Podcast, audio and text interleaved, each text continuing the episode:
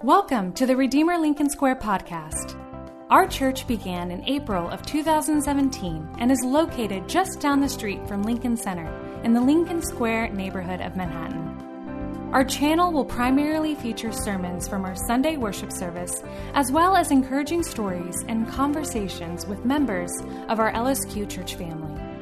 We hope you'll subscribe as a way to stay connected during this season of uncertainty and social distancing. Today's scripture is 1 Samuel 16 1 through 13. The Lord said to Samuel, How long will you mourn for Saul, since I have rejected him as king over Israel? Fill your horn with oil and be on your way. I am sending you to Jesse of Bethlehem. I have chosen one of his sons to be king. But Samuel said, How can I go? If Saul hears about it, he will kill me. The Lord said, Take a heifer with you and say, I have come to sacrifice to the Lord. Invite Jesse to the sacrifice, and I will show you what to do. You are to anoint for me the one I indicate. Samuel did what the Lord said. When he arrived at Bethlehem, the elders of the town trembled when they met him. They asked, Do you come in peace? Samuel replied, Yes, in peace. I have come to sacrifice to the Lord. Consecrate yourselves and come to the sacrifice with me. Then he consecrated Jesse and his sons and invited them to the sacrifice. When they arrived, Samuel saw Eliab and thought, Surely the Lord's anointed stands here before the Lord. But the Lord said to Samuel, Do not consider his appearance or his height, for I have rejected him. The Lord does not look at the things people look at People look at the outward appearance, but the Lord looks at the heart. Then Jesse called Abinadab and had him pass in front of Samuel. But Samuel said, The Lord has not chosen this one either. Jesse then had Shammah pass by. But Samuel said, Nor has the Lord chosen this one. Jesse had seven of his sons pass before Samuel. But Samuel said to him, The Lord has not chosen these. So he asked Jesse, Are these all the sons you have? They're still the youngest, Jesse answered. He is tending the sheep. Samuel said, Send for him. We will not sit down until he arrives. So he sent for him and had him brought in. He was glowing with health and had a fine appearance and handsome features.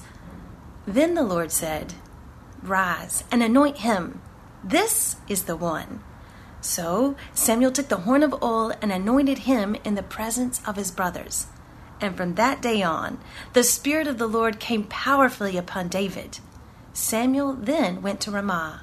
The word of the Lord. Good morning and welcome to Redeemer Lincoln Square. Welcome to 2021. I don't know about you, but I am so glad it's a new year. I know this week has been still discombobulating. There's still a pandemic, and there's still uh, lots of unrest in our country. But I am hoping and looking forward to this year, and hopefully you are too. We are starting a new series as well today, and the series is going to be focused on what it does it mean to be human. I think there's a lot of competing visions out there in the world right now that are saying what it means to be human, and we need to look at our scriptures to see what it says. And so we're going to focus on the life of David. If you go to the first line of the New Testament, the very first book of the New Testament, Matthew, the first line it says that this book is about Jesus Christ, who is the Son of God, sorry, the Son of David.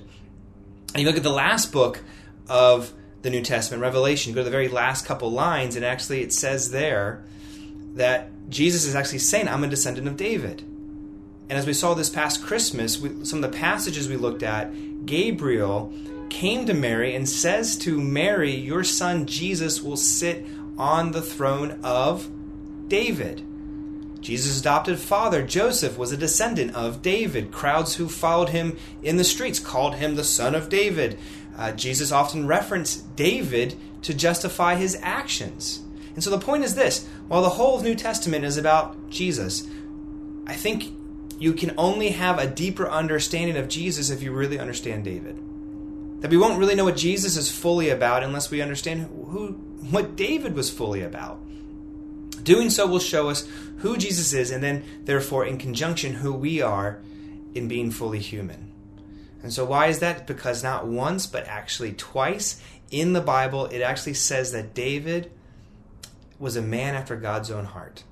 And that phrase is a, is a phrase of wonder and mystery, but we need to delve into the text to see what that might be. Because if you want to know what it looks like to be after God's own heart, if you want to know what it means to be fully human, then we need to look at David's life. So today we're going to start in the very beginning. We're going to look at uh, David's anointing in 1 Samuel chapter 16. And we're going to see three things today. We're going to see the world's idea of character, we're going to see God's view of character, and we're going to see the only true source for character. So, uh, the world's idea, idea of character, God's view of character, and then the only true source for character. So, very first thing first, the world's idea of character. Go back into the 1740s, and there was this incredible amount of religious fervor in America. Uh, you had the first great awakening. People were going to Bible readings. They'd read the Bible and then they would fall down and start shaking and convulsing and have all having all sorts of physical and experiential moments in their life. But then they would literally get up, go home, and they would be just as impertinent, they would be just as cruel, just as harsh, just as mean as they were before. And so even though on the surface uh, it looks like they were doing religious things, underneath it all there was no real spiritual change the people had misidentified what character really mattered. And so Samuel in our passage, I think, has the same problem. I think we today, with our, all the current events, as we literally try to force each other to behave a certain way, we're misapplying what it looks like to be people of character. So for Samuel, look at, look at what he did. Back in 1 Samuel 10, six chapters before our text, he gets to anoint Saul as the new king of Israel. And the way they did that is the way everybody did it. They lined up the tribes of Israel and they looked for the most suitable king. And when Samuel's eyes landed on Saul in verse 23 of chapter 10, he said this.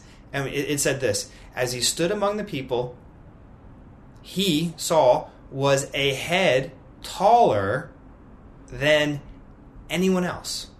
Samuel said to all the people, Do you see the man the Lord has chosen? There is no one like him among all the people. In other words, Samuel looked at the tallest, he looked at uh, the strongest, he looked at the most fit, and he said, That's Saul. And you say, Why does that matter? Because that's back then, that's how all kings were picked. He wasn't just the tallest, he was the strongest, he was the best warrior, and kings back then had to do that because they were going to go into battle and lead the army to go and fight. therefore, they needed to be the biggest and the strongest and the best.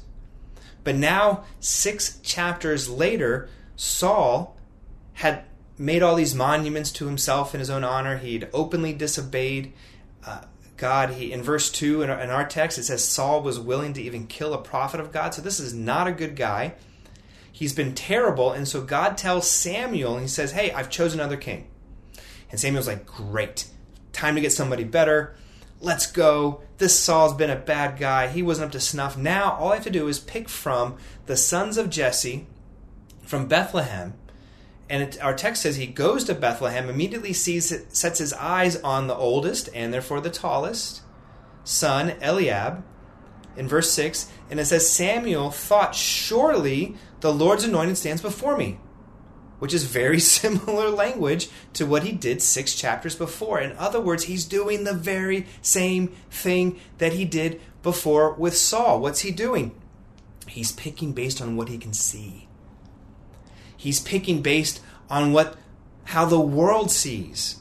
And you would think that after his last disastrous pick, he'd be more careful, more on his guard. But the problem was, Samuel, in his mind, he couldn't. It was so obvious who the pick should be. It would be like us trying to pick NBA players. We would all just pick the tallest folks.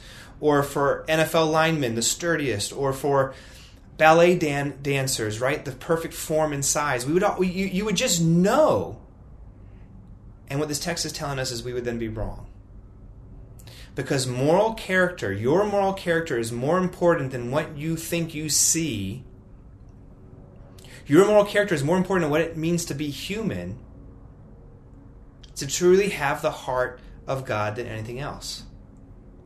Um, in the business world, for that matter, really in any world in in in, in um, on earth, right? You have the business world, the political world, the sports world. We always pick the person who's the best speaker, the best dancer, the best leader, the best IQ, the smartest, the brightest, because we're basing things on our abilities. Because the world picks on results, and inevitably, you know, here's what happens. You see this in the newspapers all the time. In fact, you're seeing it play out right now. Is inevitably there's a character flaw in the individual. Perhaps they have anger issues. Perhaps they're domineering. Perhaps they're inflexible and the whistleblowers come out and they get vilified because if you lose the speaker, if you lose this leader, if you lose this athlete, you lose this smart person, you lose all the things that you've built with them. Maybe it's an artist who whose work is revelatory, or a minister who's a great preacher, or a business person whose intuition is always right, but they have a bad character in the world's view. Character's great, but it's not necessary. What's necessary is the gifting and the ability and the savviness, because that's what's going to uh, build us things. That's what's going to make money. That's what's going to be successful. Now, if you're sitting there going, yeah, that's the problem. People don't care about character enough. Yeah. Here's, here's the problem with that statement. You're not realizing that you're part of the problem. You're not realizing this is actually hardwired in all of us. Samuel didn't even know he was making that mistake. And you and I don't know that we're doing it all the time, too. We are conditioned to evaluate people based on how funny they are, how good looking they are, how connected they are, how smart they are. And what happens is, is we move towards these people because of what they can give us. We move towards people because of because we're we're basing things based off of the world's evaluation. Take dating. You say, here's, the, here's what's always great. People say, oh, yeah, character so matters. It's so much more important than skills and looks and connections. Then why is it that Christians and non Christians alike pick their spouses up based on looks, based on attraction, based on money, based on, on ability? We pick our, our spouses the way we pick our stocks. We invest in those who seem who we seem impressed with, who's dynamic or who's talented. Ironically, those things that I just listed, looks, abilities, money, have no bearing, have zero bearing on on if they'll be a good spouse or not. Do a study on people who've been married over 30 years, and I promise you it's not their looks, it's not their attraction, it's not their money that kept people together. No, what keeps people together is character over 30, 40, 50 years. The ability to forgive and repent, the ability to grow and encourage others to grow. What that means then, here's the practical reality is it's possible that you might be sitting in church one day in the future and you're actually sitting next to the person who you should be married to and you don't even consider them because they don't fit a checkbox of items that you have that don't actually fully matter. I get so tired about this. Ironically, what's, here's what's so ironic is that actually makes us now the shallow people, the people without character. And we don't even know it. We don't even see it. How many of us are walking by people every day right now who'd be amazing spouses, but we would never even look at them? If you think you're off the hook if you're married, how many times are you wanting from your spouse a commodity when you should be looking for character? Ask yourselves in all parts of in all facets of your life, where do you want commodities over character? That's the problem. Every At Redeemer Lincoln Square, we value questions and the people who ask them, which is why we hold a time of question and response or Q&R after our Sunday worship service. It's an opportunity for anyone to text in questions and then process responses alongside our pastors and other members of our church community. If you have questions that you'd like to process, feel free to email us at lsq at redeemer.com or join us for our virtual worship service on YouTube every Sunday at 10:30 a.m. Eastern. You can find our YouTube channel at lincolnsquare.redeemer.com slash YouTube. Single time it will fail us. That's the problem. Okay, fine. Second point. Um, what's God's view of character then? Samuel was about to make the same mistake that he made in the past in verse 7. And God says, Do not consider. His, what does he say in verse 7? Do not consider his appearance or his height, for I have rejected him. The Lord does not look at the things that people look at. People look on the outward appearance, but the Lord looks in the heart. In other words, Samuel and really all of us look are looking at external things well god is looking at the internal things. You say okay what are those? Well think of the person that that god picks in our text. David. Who was he a picture of? He was a picture of the youngest tending sheep. And and for all intents and purposes nobody believed that was the possibility. He was too small. He was too young. He was probably a teenager not fully grown probably pretty uncouth. Uh, um, there was no way that this person could ever lead any army into any battle and actually win. There was no way that he could have been a king by anybody's assessment back then, and maybe even today.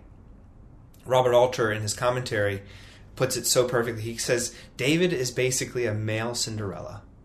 He's left to do the domestic chores, he's overlooked by his family, and he's not even invited to the party. And so uh, here's the problem at this point, many pastors will say, "So here's the here's the moral of the story: be like David, go be men and women of character." But if you were listening to our last point, that's the problem, isn't it? We don't know what we can't see. We don't even know what to look for and define it, right? If, if verse 7 is true and man looks on the outside and God looks on the inside, right? We, we don't even know what to look for, and it's even worse than you think. Because David, David's character right? Um, it was not wholly good, was it? Just look over his life. He had, he had, and we're going to get into this in the future weeks, but his infidelity, his leadership failures, all the people that were constantly mad at him, all his mess ups. See, Saul was a dumpster fire of a person, but David was actually a dumpster fire of a person. Saul was deeply flawed, but David was deeply flawed. So, how could David be a man of character and Saul not? And I think our text tells us um, it's possible in two in two ways. Where let's put it phrase it this way: where David came from and where David was going is really the main difference between him and Saul. See, where David came from is this: he came from where the wilderness. He was a shepherd, and I'm, I, it's so hard to translate that because we live in in, New York City. You can hear all the New York City sounds. Um, a shepherd was the lowest class. They weren't even really inside society, they were literally on the outskirts. He, that means he would have had the lowest expectations for himself to be a success in the world's eyes. And that's what made him perfect for the job. Why? Because his expectations was not for greatness. His expectations was for goodness. God delights in blessing those who are considered low in the world. God is constantly elevating the meek and the needy and the lowly the ones who don't think they're in. I mean, just the, the Bible is littered with this. It's Rachel, not Leah. It's Jacob, not Esau. It's Joseph, not his brothers. It's Ruth. It's Esther. It's Moses. It's all the people you wouldn't think should be the people. And almost every single major character in the Bible is not who you would have expected in those roles. And that means great things for us. It means that if the most unlikeliest of characters bring his kingdom here, well, that means it's you. Whoever you are, wherever you are, whatever you've done, whatever you haven't done, even the most unlikely person, you too can bring about his kingdom. Furthermore, the lower that you are, the further you feel from the places of power, the more ready you actually will be to lead. Think about it. How long was David a shepherd before his anointing? How much longer did he live after his anointing in obscurity? And then, even when he was put on the map, how often was he under constant death threats from Saul and others? Don't forget how hard his life was up until this point and then continues to be afterwards. It's the hurts and the hardships that made him able to handle the hurts and hardships of leadership, of being a king. I say this all the time that if you've never suffered much, then you, you can't handle suffering. People who have cruised through life have almost no ability to handle the brokenness and hurts when they come. But David was able to. And so, where he came from prepared him, but also where he was going. As we're told later, you know, David was a man after God's own heart. In the New Testament, Paul tells us the heart of God is the fruit of the Spirit, which is what? Love, joy, peace, patience, goodness, faithfulness, gentleness, and self control. This doesn't mean that you're not going to have moral failures. This doesn't mean that you're not going to have huge misses in judgment. But if you have God's character, the fruit of the Spirit is inside of you and it's growing. You have to say, okay, what does that look like? Well, it means over time that you can tell that you've actually that now you're less worried what people might think of you. You can tell that you have less bouts of self pity. You can tell that you're more at peace with yourself and with your life. See, it's you have to do in comparison over time. You say, "Am I more joyful now in the state of my condition than I was before?" And then you have to look over that at how it develops in us. That's where David's going. That's where all people that have the the Spirit, the fruit of the Spirit in their lives is going as well. So, last point: what's the only then true source of character? Right. This is I think this is found in verse thirteen. When David was anointed, it says that the Spirit of the Lord came upon him. So you had the fruit of the Spirit developing in him. But what does that mean that the Spirit of God was on David? I think it means this. Right now, if you took a self assessment of your character, you would f- probably see many traits that were probably just naturally acquired. For example, some of you are very truthful, honest people. You have high moral fiber and integrity. But because of that, because you don't sway from anything, because you don't change, that good trait tends to have a dark side to it because it tends to be that then you when you you will get into situations where you'll look down on other people who don't have the same amount of honesty, who don't have the same amount of fortitude. Everything in you is black and white. Everything is is is very clear and binary. One of my friends in college was this way, and, and we called him the hammer, but uh, because this is a good trait but it also left him rigid. And so the question is if that if we have these good traits but they have a dark undercurrent in all of us i'll give you another one um, how about somebody who's naturally kind and nice? What's the dark underside of that? Probably you you you so want other people to be happy. You so want other people to feel all nice and wonderful. You never speak up. You don't speak into their lives. You tend to be cowardly and unable to speak truth to power. Perhaps you are more kingly and you like to build things and make things, but then you probably tend to be manipulative in certain situations and people to get things done.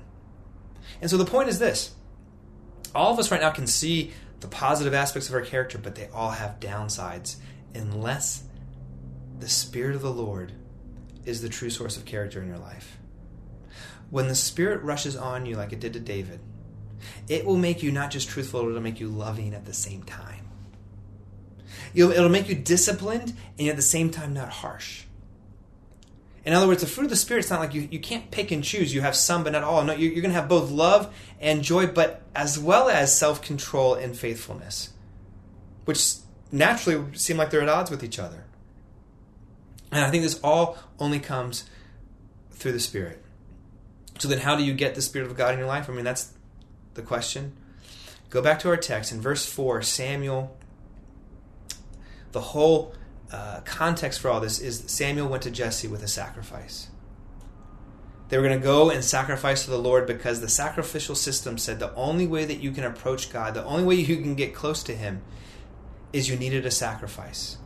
You needed a goat or a heifer or something to die where you would symbolically lay your hands on an animal and that animal would take your place. Now, of course, this thing, this animal didn't actually do that. It, not in a literal sense. It was a, a huge symbolic system to convey to people that your current state, what we're all in right now, we're all dumpster fires.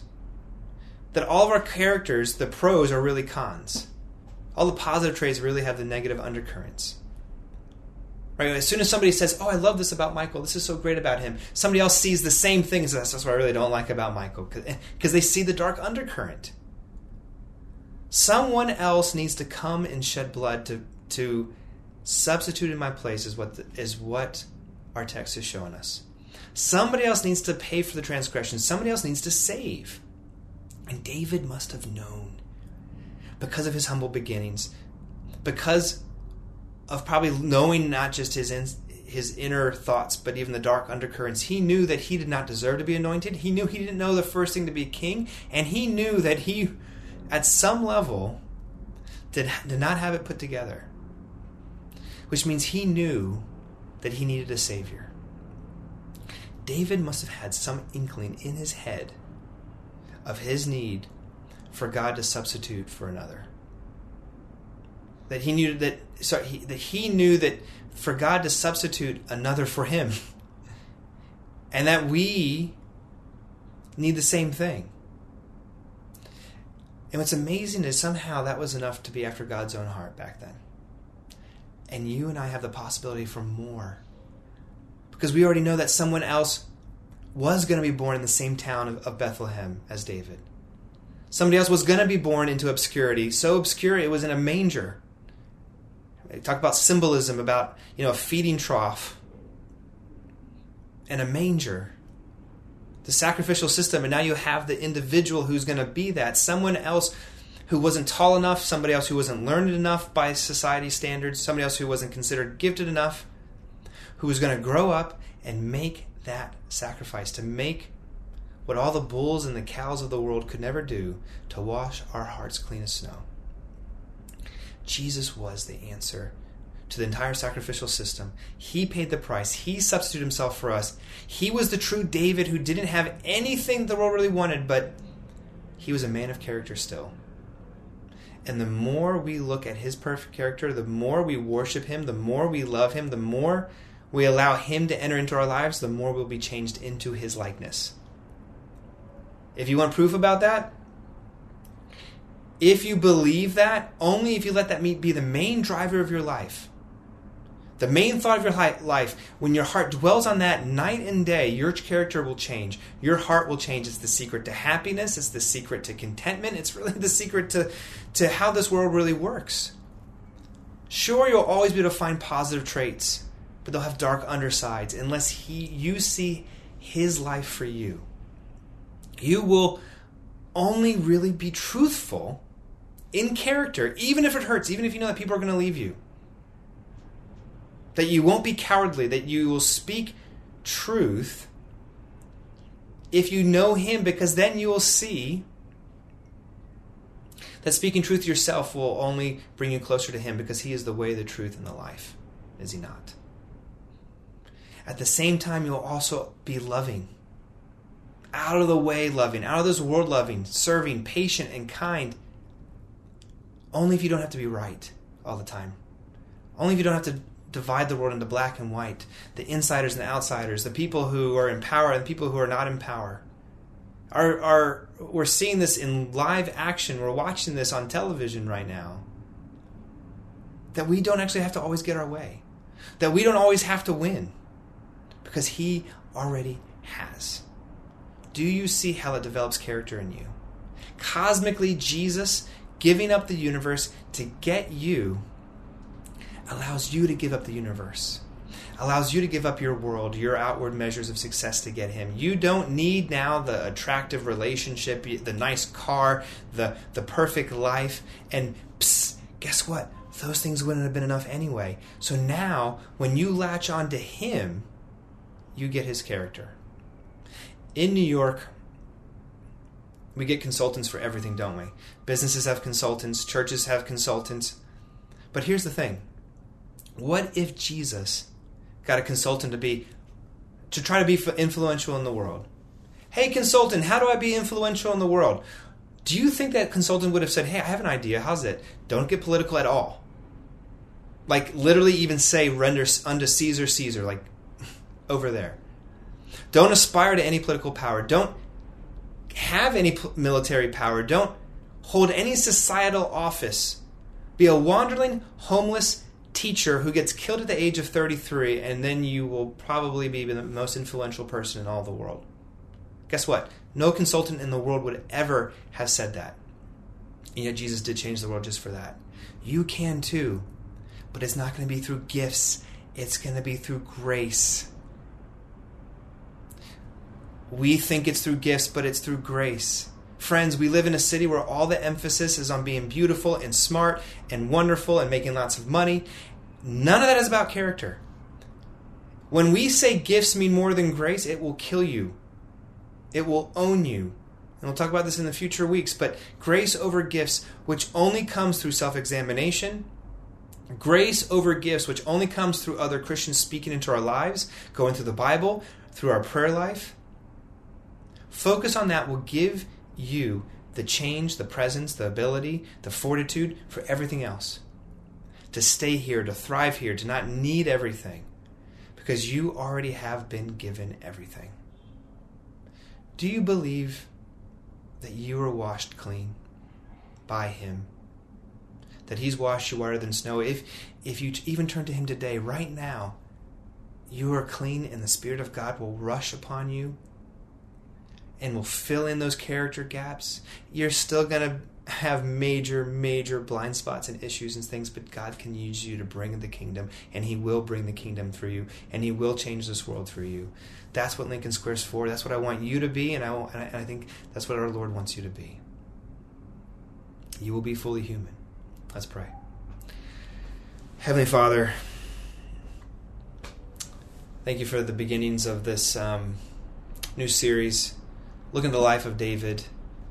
Uh, sometimes looking at another flawed individual that that, ha- that is a man after your own heart helps us to know what that looks like. I pray that we see uh, first, how blind we really are. That we really do look at things in this world and eh, in um, through an evaluation tool of our eyes that are just that's just flawed. It works a lot of times. That's why we use it. But Father, we we miss individuals of character. We miss what it means to be men and women of character as well. I pray that we would um, have our lives changed by by you, by what you've done. Turn our lives and turn turn our hearts and minds towards you and all that we do. We praise things in your name. Amen. Thanks for tuning in to our church podcast. We pray that it can serve as a resource for you as you continue processing aspects of Christianity and growing in your faith. We hope you'll subscribe to our channel if you haven't already, and we invite you to check out our website to learn more about our church and how to get connected to our family. Just visit lincolnsquare.redeemer.com.